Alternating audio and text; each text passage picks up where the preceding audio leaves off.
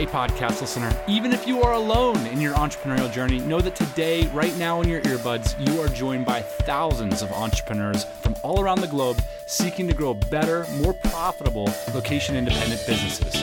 If you'd like to learn more about what we do and download our entire back catalog, check out tropicalmba.com.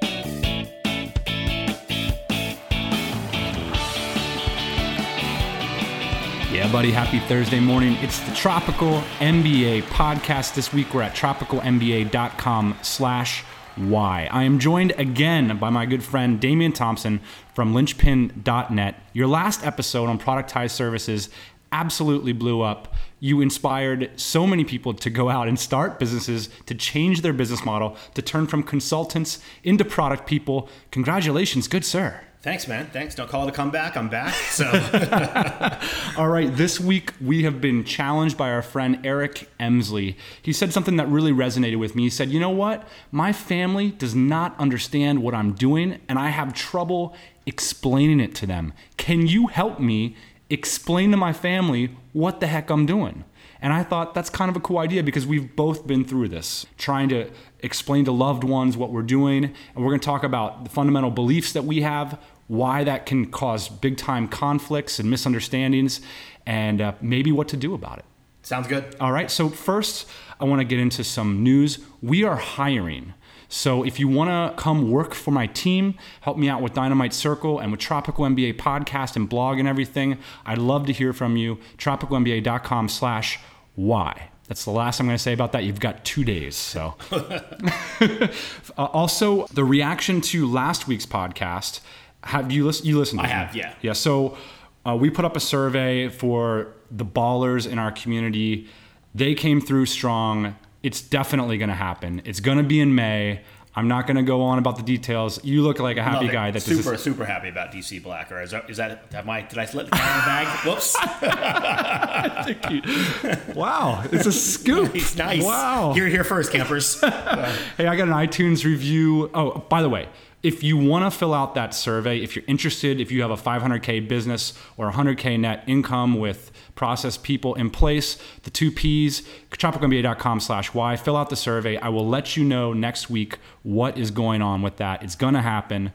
Um, it's going to be an interesting, the idea to get people that are focused on bringing this movement forward.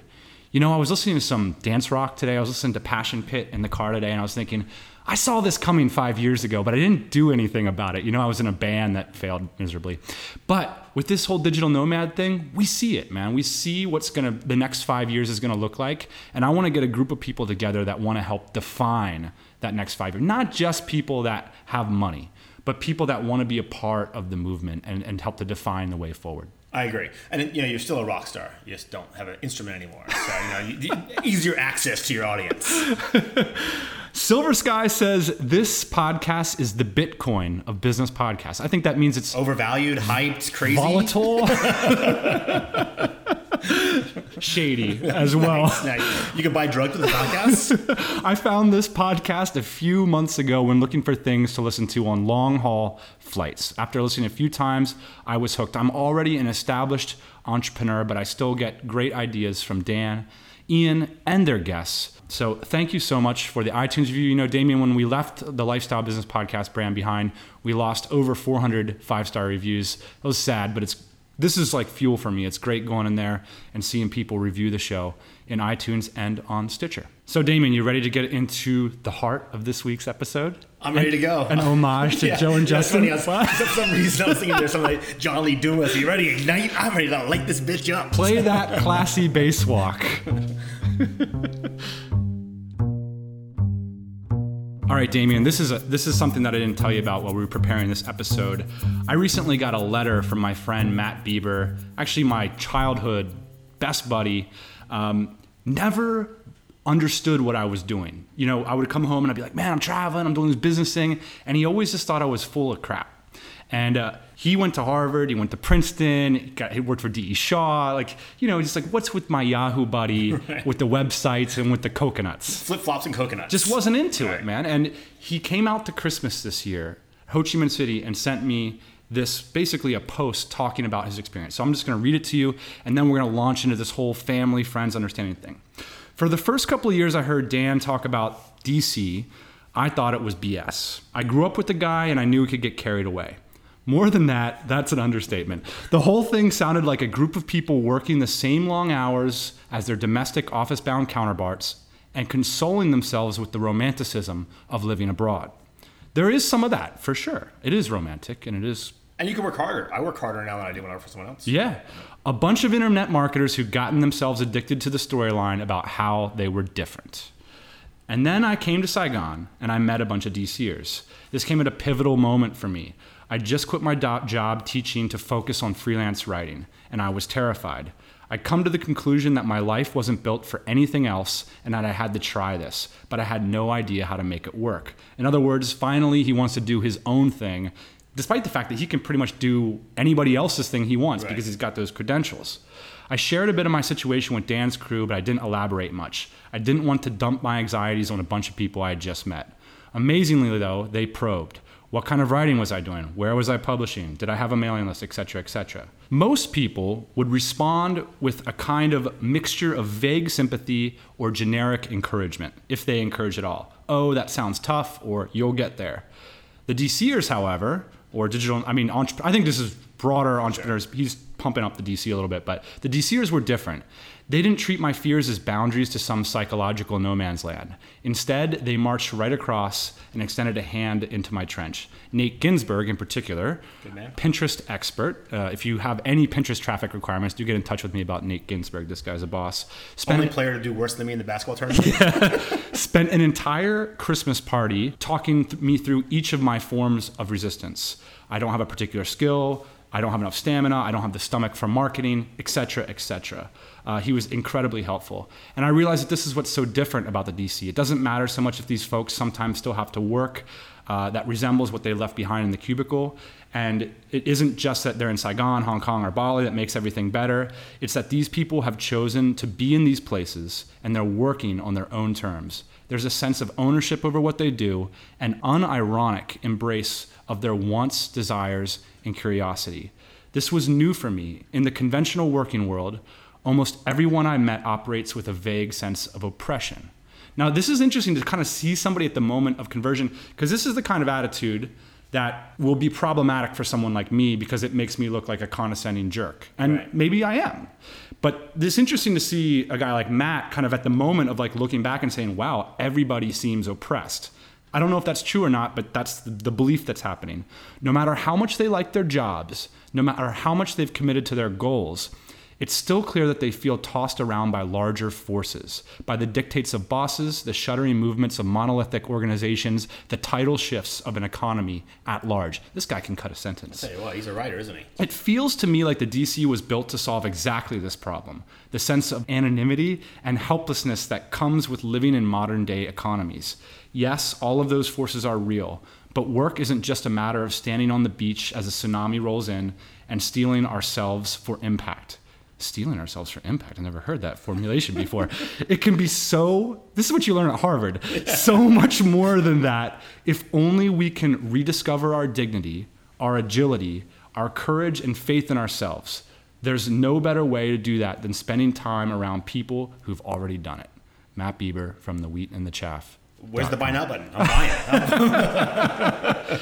All right, I just wanted to share that with you because that was a that's a personal moment. Yeah. I mean, that's my best friend from childhood, basically saying, "Dan's a bullshit artist. I didn't believe him. I didn't buy it, and I can be a little bit of a shill shill man, you know. So I can shellac it on. Yeah, well, and I think dreamer. I think you know. I think I think, you, I think I think I think I think we all are at some point. I mean, I don't think you follow this if you don't have some fundamental belief in something better or bigger or belief in yourself. This is this is hard. This is a hard decision to make to kind of go against society's norms. Yes. So I guess uh, uh, let's talk about it then. What our beliefs are, and let's imagine that our friend Eric can take this podcast and send it back to his family members, Yeah. and maybe we can provide a little bit of, you know, uh, meat to the belief system of our tribe, of our movement, and help people to understand, like help people like Matt to understand that it's not just us pumping ourselves up, but there's actually some fundamental beliefs Well, it's interesting too, you know, and I, I understand Eric's problem here. I was I've been making the calls back home. Um, I mean, I got engaged. So I've been calling all my friends and telling them about it. Congratulations. Thanks. Applause But- effect, by the way. nice. But, uh, so I was calling a good friend of mine I grew up with. I mean, literally, you know, a kid I used to, you know, drink beer in the back of the pickup truck in high school with, and great guy. And I would call him like a more a more traditional entrepreneur. Like he rose up through the gym ranks, like a sales manager gyms, and now he's actually launching like three or four box shops, you know, these little kind of 24 hour fitness centers. I mean, like building out. I mean, that's an entrepreneur, right? Yeah. So I'm talking to him on the phone, and he's like, I still have no idea what you do. I follow everything you write, but I have no idea what you do. And I was like, well, if he doesn't get it, then I'm doing a poor job of telling people what I do, aren't I? So, Well, we do probably have some fundamental beliefs about the internet that we're not going to, Yeah. well, we could maybe open some of those up. Let's talk about the first belief that we have. We believe that stability, security, and comfort come from a fundamentally different place than what than how we was raised. right. And I mean, I think it's pretty simple. I think that we think it comes from us, not from someone else. So, job security, I, I'm shocked that anyone still uses that word, those words together, and they do. I hear it. I hear, you know, you know, I've heard people say, "Oh, well, you don't have health care." Like, you know, really, that's the reason. Like, I'm, we're, you know, I'm building something here. I'll buy my own health care. I don't need to go work at Walmart because they've got good health care, Yeah. right? So that security, that that confidence that I'm gonna be, I'm gonna take care of myself better than anyone else can. And this is funny too. You know, getting a little fundamental American here for a second, but you know, America has a lot of these core beliefs. This idea of you know, like the in, the rugged individual and pulling yourself up through the bootstraps and doing that kind of stuff. But yet they forget a lot of it. Like, no, go to school, get a degree, get a good job with a big company, work One for of, forty one of the things you mentioned gold i- watch. is that you believe security comes from having skills enough. Dave Ramsey says this, you know, you're only as secure as your ability to go out and drag it home every day. And I think one of the things that the traditional path can do is it can neuter you of those skills. We all know the the person who had the same job for 25 30 years the secure job something went wrong and then they don't have the skills to go out and drag it home And they're blindsided. that terrifies yeah, me they're blindsided. They walked into work one day and, and half the people are boxing their stuff up. And they're, what's going on? Oh, we got bought out by some other company and they're shelving this. They're closing down the plant. Yes. Right? So- And it is difficult when you're in that situation to look at our community and say that we're not scared of those things. It's a weird it's it feels good. It feels safe to now people might say yeah, you're a dreamer, you're delusional. Yes, I know bad things can happen, but I'm actually in the business of adjusting to bad things. Like that's what my business does is we adapt. When Walmart moves out of town, I don't lose my job. I move and follow it where it's going, all right? I think it's important. You know, it's funny that we do we are weirdos, and especially this is. I think the way the the clear difference. I think people the more traditional view of work and working for someone else, where they would be absolutely shocked at our behavior is is if we hear someone decided not to finish university or someone is getting laid off from their job, we actually genuinely feel happy for them. Like you know, like I mean, like oh, you've removed that decision from the decision matrix. Awesome. Now you know you got to go out and do your own thing, right? You've got to go. You're forced to make the decision you've been kind of wrestling with for a long time. Number two core belief we believe that we are on the path to real wealth. And by real wealth, I mean massive, like, you know, middle age to late part of your life, like great retirement, active income every year. We're increasing our chances of having those kinds of outcomes.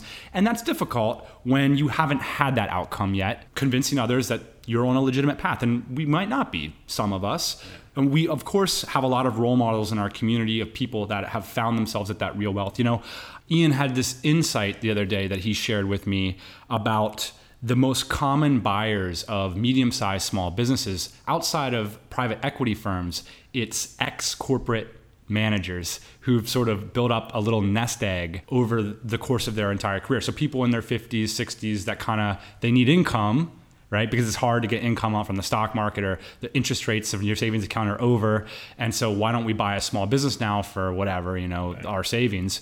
And it's kind of a, a, hard way to make an easy buck or we're just cutting that whole middle process 30 year career out of it and going right for the small business right away. And I'd be I'd be surprised if those failure rates weren't huge because, you know, you were a successful insurance executive manager and now you're running a bar Like, how do you? What do you know about running a bar? What do you know about running a, a hoagie shop? What do you know about you know a, a roofing company? You don't know what you're doing, right? So yeah, you learn some skills. You learn how to do spreadsheets, but most small businesses don't run on spreadsheets, right? Yeah. They run on people and skill set and talent and a specific. You know, business is business is business. You know, are you solving a problem? You know, are you delivering? A so so so when I think about like talking directly to Eric's family or whatever, it's like if you're very successful in a traditional career, you're a doctor or you're this corporate guy or girl, uh, you end up at the end of your life finding your way back to what where we're starting. Yes. Which is even if you put your money into the stock market.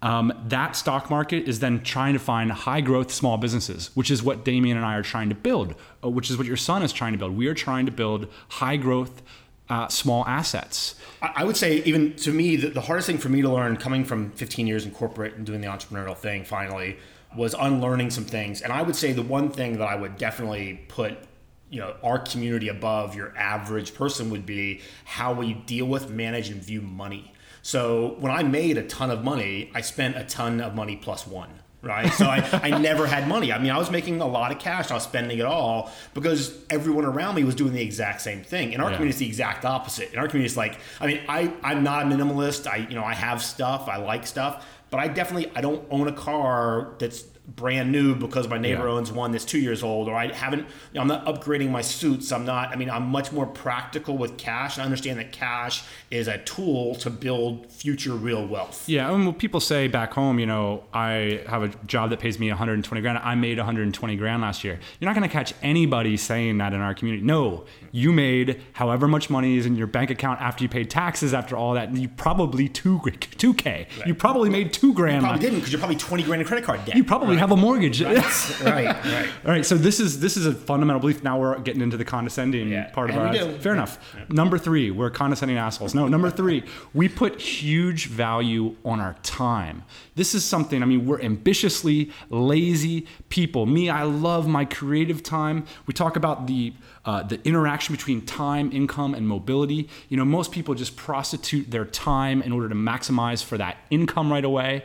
I don't believe that's a great strategy. So I think you're seeing a lot of people that just they they, they want to be the captain of their own ship. They want to define how they live their lives in terms of their time, and they're willing to sacrifice other things to get it. Yeah, and I think this is interesting. I was reading something the other day, not about us, but our community, but more about some of the struggles in the Western world now. Is that it comes from this manufacturing type, very much time. You go work on this on the on the you know the shop floor, and you punch a clock, and you do your time, and you make enough money so you can buy your Model T Ford and that kind of thing.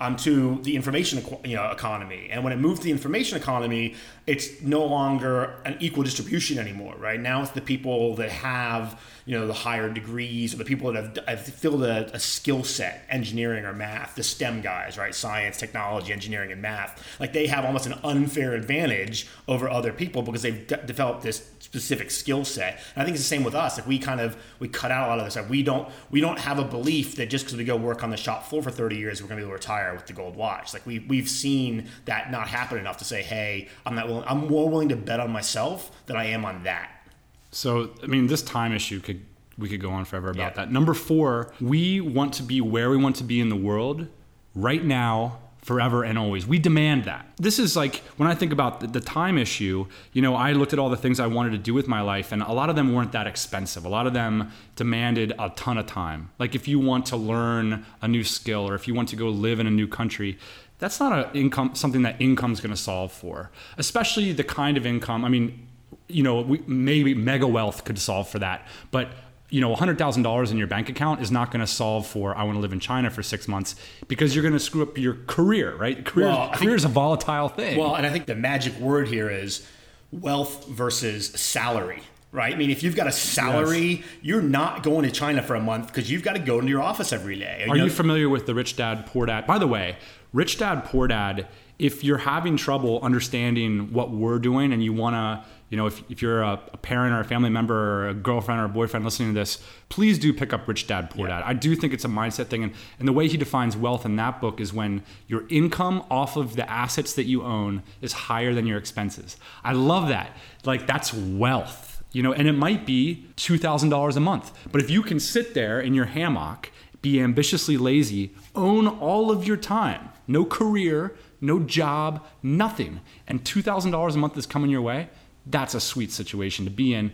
Then you can start taking control and moving it forward. Well, I think that's a great framework too. It's that I think that we look at our, our businesses because our businesses are generally just us at the beginning. We look at ourselves almost like a business. So we know that top line isn't that important. We know it's right. all the bottom line. So you can raise revenue or salary, whatever you want to call that. But if all of my expenses don't leave me anything at the bottom, I don't have wealth. I don't have assets I can invest. I mean, uh, we both have friends. I mean, uh, we both have friends who probably are like you know they make over $100000 a year. They're kind of they're stuck with that. They can't go anywhere because the 150 drops to the bottom it goes away. Right. so they're thinking mortgage they're thinking apartment complex they're thinking all this kind of leverage crazy stuff and, and they're getting stressed out about like you know what's going to happen in 20 years. 20 years really? I mean but if you look at that and you think that that's the situation you want to be in i would look at the person who says owns a portfolio of 15 websites like the empire flippers yep. guys and those websites generate $2000 to the bottom line every month who i mean i think that's the fundamental thing. The people in our community look at that $2000 and they say and they look at the hammock and the month that's completely free. Right. And they say yes. Yeah. forget that $150000 job. I want the 2000 because you know if you have the month you can turn it into five. Right. you can turn it into 10 and then the hammock's going to turn into a double wide hammock with with coconuts coming every on the hour. You're going to be reading Kurt Vonnegut novels in the middle of Wednesday. I mean, this is this is what we're looking for, right? This is the dream. Yeah, but I think it is a bit of a dream. I mean, like you know, Not for me. Eh, yeah, yeah. I mean, it is. I mean, eh, I agree with everything you said, except for you know you get that two thousand dollars a month by not sitting in a hammock reading Kurt Vonnegut all day, right? I mean, you're, you're, you're getting that because you're yeah, yeah. you know you're learning skills to build websites, or you're learning a skill to to sell your skill to invest in the, the Empire yes. stuff. So, but yes, the idea is though that they are real assets. You get to a point where you know it's it's it's bigger than just you and your your business is making it's it's generating revenue and income without you and that's the magic thing right like your salary yes. you can never replace you with your salary right if yes. i don't go to work if i tell my boss to f off then you know that salary goes away yes. and if i can build a revenue stream and i can build people and processes and teams around that revenue stream yeah. then i can sit in the, in the hammock and read vonnegut all day long and not understand what i'm reading so so the fourth point you know to get back to it is like we we are demanding location independence and and when I when I think about my friends and my former self, I had to be in a spot. Like that's like I mean it's an it's, it's such a difference from this mindset of, of just saying no never again will i be somewhere because some random institution demands that i be there i'm going to be where i want to be forever and always and if i have to take a short-term pay cut to do that, I sure as hell am, number one. And plus, it's putting me on the path to real wealth. So you can see why we get very religious about this stuff, right? And, and insistent right when we taste the Kool-Aid. Yeah, so this is the one that I would double down on. So, well, I think that the kind of laying in the hammock is a little too too far out there. The idea that you can that you're building a skill set, you're building a job, building a company that you can do from anywhere, that's powerful to me. That's the thing I really that's my one of my core beliefs. I mean, the idea of that there are no vacations anymore. There's no such thing as I mean, there are vacations you take weekend like, a vacation is just you take some time off work. Yeah. It's not about where you go because you go wherever you want to go whenever you want to go. Yes. Like that is amazingly powerful to me. Like, yeah. so I grew up, I think I talked last time,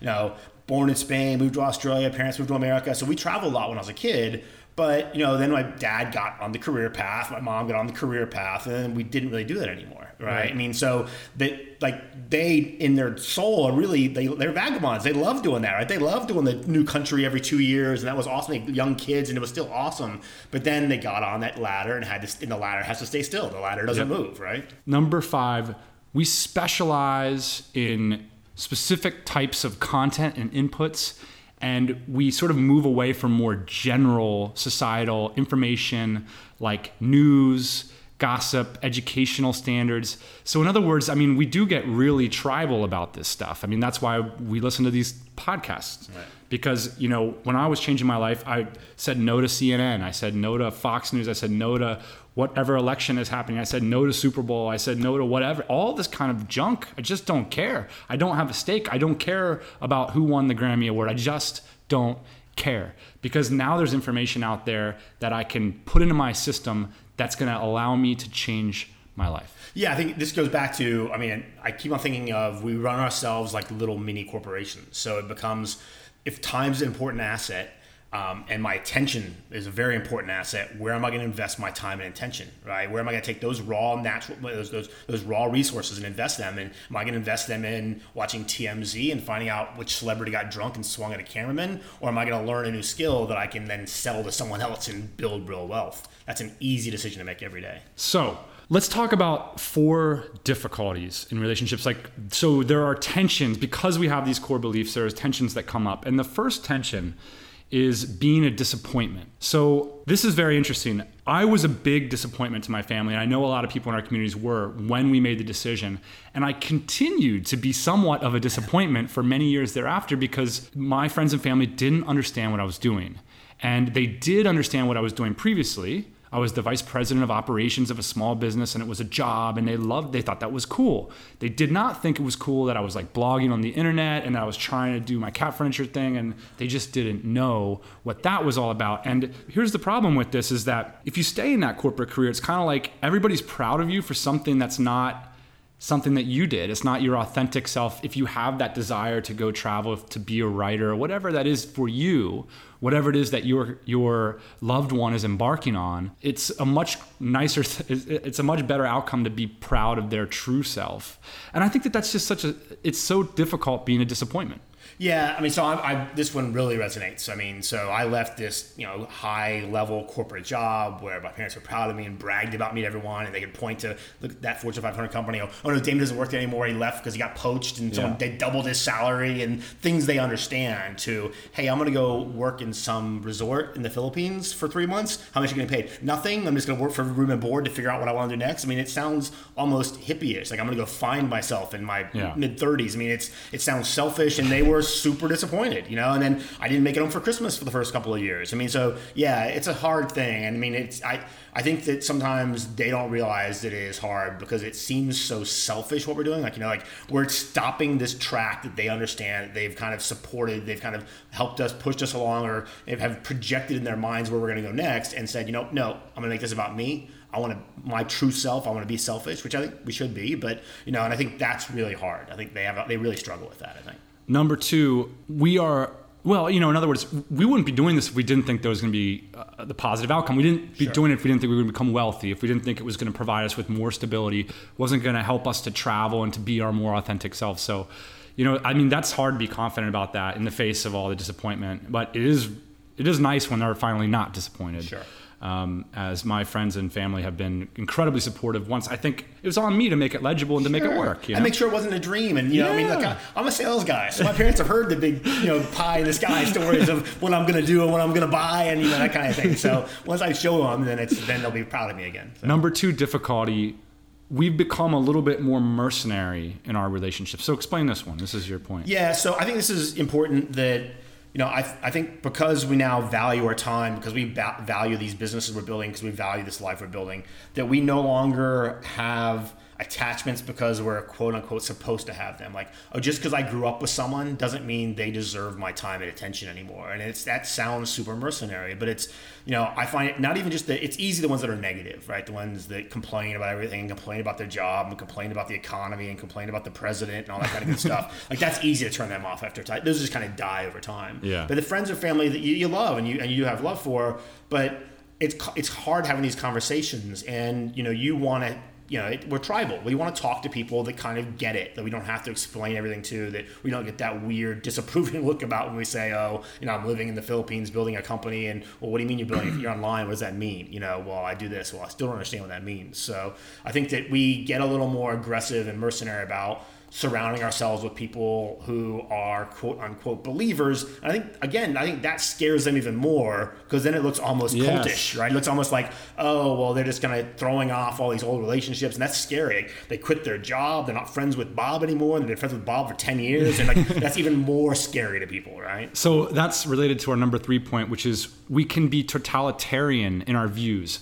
So I, I was at, this is the sort of the fundamental question that I was asking myself, which is you know this idea of multiplicity or you know if you certain religions they once you believe them you can't allow for other religious beliefs in. Like they're totalitarian. It's like once, once yeah. you buy it you're in and it's hard to accept other views. And i find myself feeling this way. So it's difficult to talk life and business strategy with people who haven't drank the Kool-Aid so to speak, because they're not in control, and it can be humiliating. Well, that's the, te- the tension, right? It's like Yeah. wait, you you can do something about this, right? You know that, right? You don't.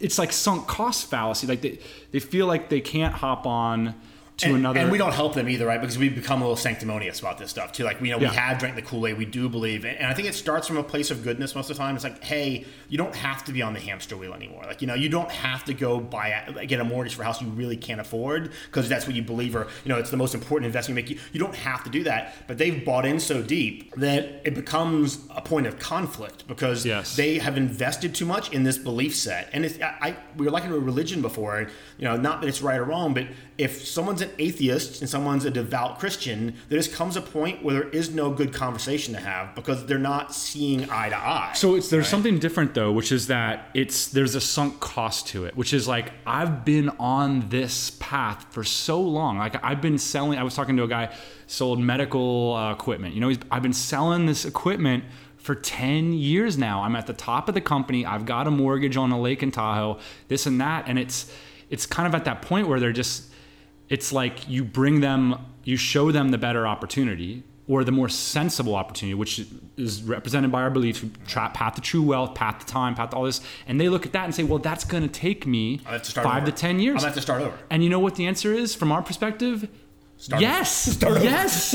You, you you you must and that's i mean and, and that's the totalitarian part is that we do believe that we believe that the doctor should start over and that makes conversations awkward It does. Well, it's the whole. well, now let me take that back. I don't believe that doctors should start over. Uh, I- I'm, I'm not so sure. So I think I, there's some people. Uh, there are doctors in the DC. Well, yeah, and there's the doctor in Thailand. I forget her name right. Her, her and her husband. They're doing like medical in, things over the over the Yes, internet. That's yes. awesome. Right? Yes. So I'm not saying don't throw away your Harvard medical degree. Yes, That's ridiculous. That's your skill set. I mean, I talk about building a skill and then selling a skill. You've got the skill set. Don't become a Uh, you know you're going to start making websites for a living. Yes. But find a way to take that skill set you've spent.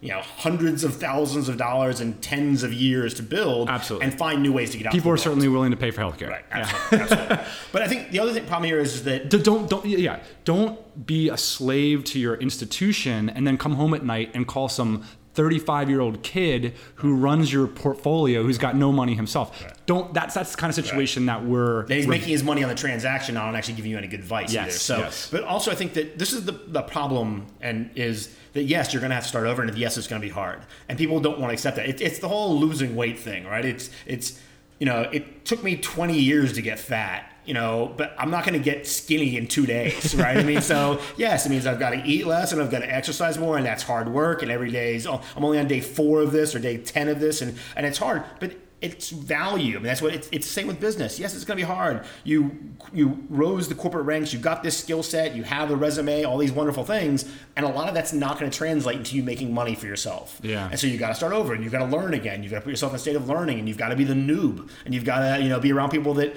you are quote unquote smarter than or more ambitious than or whatever that are doing better than you because they've been Yeah. doing it longer. But okay, you learn from them. You do the work, and you, and you move on. And again, I think the other thing is that you don't have it's not an and or it can be a you know a, a during Yes. right so you're doing your current thing while you're figuring something else Absolutely. out now, don't We've all don't burn that. the don't burn the ships Yeah. don't don't you know don't sell the house and move into your car you know nothing like that so. All right. So, you know, the final uh, point, uh, the little bit of difficulty, and I think Matt talked about this in his letter, is that I don't know if you've noticed this, but I feel like I used to be really sarcastic and ironic, and that now I've become very earnest. Do, do you see something there that can be a little bit of attention? Like, I had this experience where I went to a, a tweet up in San Diego, and I don't remember exactly how it went down, but someone asked me what I did, and I told them exactly what I did, Right. and they thought I was a total jerk. right And I, it's funny you know I, I looked myself I, I guess I, I mean, I just don't have that kind of ironic detachment from it anymore. You know, I, and I think I think that's I mean it is it's you know going back to people look at. I know we- people come to people Tropical MBA and they're like, "That's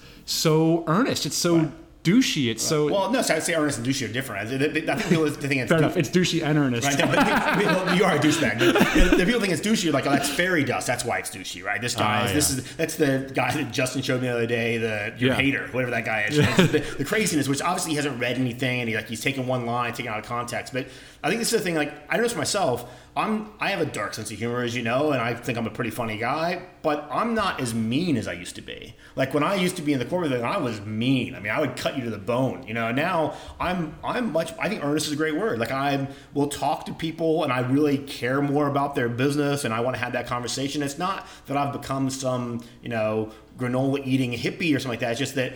I just I love people that are taking this challenging path and are willing to buck off society's norms and say, "Hey, I'm going to try this." And you know, the more people in the tribe, the better. And so I think that earnestness comes out. It's real. It's you know, I I love seeing Dave Huss. You know, I love the fact that Dave and I kind of got into this thing about the same time, and kind of our paths are kind of similar right now. And we both kind of had this huge growth over the last two, three years. Um, because I know there's other people that are on the same time that are gone now. They're back in the job. They've left. They they tried it, didn't work. They went back to the job. And so he and I.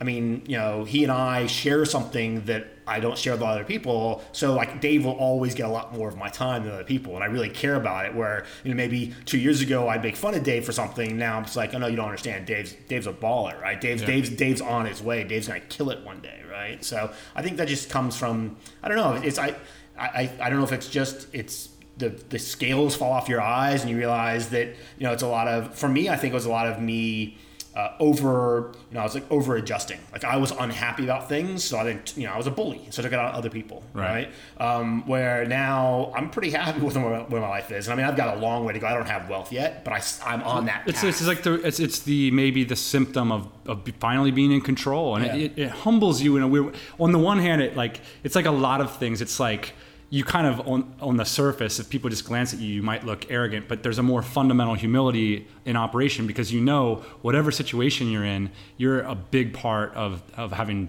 defined that Yeah, and I think also, yeah, I think that's a great point. I think the other thing is, is, and this gets kind of frou frou, but I don't mean it that way. It's my, you, you changed. I've changed. Like I was, I come from enterprise software where you sold these licenses to customers, where really, you know, you kind of oversold stuff that didn't really work, and but this real scarcity mindset, like you know, like either I'm going to win this or my competitor's going to win it. That's all there is to it, right? To realizing that it is an abundance mindset, realizing that there is more than enough opportunity for everybody, and that sounds so frou frou hippie to people that are in that scarcity mindset, but it's absolutely true. Now you have to change your idea. So yes, if we're all going to try to sell white house paint, then maybe there's only a, there's a limited market for white house paint, right? But maybe I'm going to teach you how to apply white house paint, and I'm going to teach you how to mix white house paint. I'm going to teach you how to make your own homemade white. I mean, like the the market itself is huge, right? Yes. And you just find new ways to, to approach that market, and that's what's different to me. It's not you know a zero sum game of either I in order for me to win, you have to lose. I mean, it's a fundamental belief about wealth. You know, I, I keep coming back to Paul Graham's image of if you see an old beat up car on the side of the road and you go, you polish it all weekend, you've just created thousands of dollars or a thousand dollars worth of wealth in the world. You didn't take anything from anybody. You just went out, elbow grease, more wealth. We'd love to hear what you guys think about challenging relationships. We had uh, a nice comment section on our last episode. I'd love to hear your challenges, what works with you, stuff that you've encountered. This is an interesting topic for it me, is. actually. You know, I, I, feel a little By the way, tropicalmba.com slash Y. nice slash Y. I, I do. I feel like W-H-Y, not, not the letter Y. we danced around a little bit uh, uh, for like. I'm not sure we've actually helped Eric. I'm not sure that his parents would understand anything as, as good now as they should. I mean, I think we've helped him and we've we've laid out our points, but I, think that the biggest problem is does it really come from a point of, of understanding? So do we? Uh, is it if we're trying to justify what we're doing through a different lens, it's never going to happen, right? If it's a pure, if it's really about why, like why, why have you made this decision? What have you done? And I think we've done a great job there of talking about you know our fundamental core beliefs. I don't know. I, I just I feel like we, we've missed something there. Like what I mean, so I, th- I know I think we've missed. I think we've missed success. I think that, that I think that becomes it's your friend right? It, it's your family. It's the, you know, there has to be some level of just, hey, believe in him because he's taking this path and he's doing it because he thinks this is the best way for him to build that wealth and that success. And I think, unfortunately, the proof is in the pudding. And so once Eric has that great success, this conversation kind of becomes moot, right? It kind of Yeah. becomes like, hey, you know what? You were right, we were wrong, right? This is awesome. and I'm not sure that goes away until they're right, right? I was joking with you before. I'm 41 years old, and I can, my parents worry about me again. You know what I'm saying? Like, they, like they didn't worry about me in my 30s because I was doing the corporate thing, right? I was making more money than them, and everything was awesome, and, you know, flying them, having these crazy expensive dinners and all the rest of it. And now the last couple of years, I've gone off that and do that, so they, now they're worried about me again. Yeah. That's just a really weird dynamic being a grown ass man and have your parents worry about you. but it's getting less and less as the business is growing. They're starting to say, "Oh, there's something real here, right? Yeah. There's there's something real." And I think that that just you got to plug away if you're having these problems. If your family doesn't get what you do, you definitely try have them try to listen to this and listen to two sanctimonious pricks talk about how wonderful our community is. But you know. You know, try to get to understand. At the end of the day, if they don't understand, don't go all Amway about it. But they don't understand, you can't let that discourage you. You just got to do it, and you come back one day, and it's never a "Hey, hey, I told you so." Look how much money I made last year. But it's that it's that great line from Boiler Room. You know, um, you watch the Boiler Room movie. Of course. Okay, it's a great line from Boiler Room about you know your parents don't understand what you do. Your parents complain about what you're doing now. You know, f them. See what they say when you when you pay their Lexus payment. You know what I'm saying? so there's some value in that, right? I mean, like the the validation comes when they say, "Hey, you've actually built something sustainable and real, and you're living a life, and you're happy, and you're traveling." And I had that chip on my shoulder too. You know, I want to give my parents a killer retirement. That's part of what motivates me. Me too. You know, and I, I want them to see that yes, you made the right decision. So I love that. I love that grit. Tropicalmba.com slash Y. Thank you, Damian Thompson from Linchpin.net. Marketing automation is, is your game. If you're interested in that stuff, head on over there and click the big, Orange atrociously large orange button. And while you're at it, go make a cold call. Go make a cold call. All right, Damian. Thank you so much, brother. No worries, brother. Hey, thanks for listening to the Tropical MBA podcast. You can go to tropicalmba.com, get access to hundreds of back episodes and all kinds of other goodies. Load up your iPod. That is the cheapest way to fly business class on your next international flight. We will see you next Thursday morning, 8 a.m. Eastern Standard Time.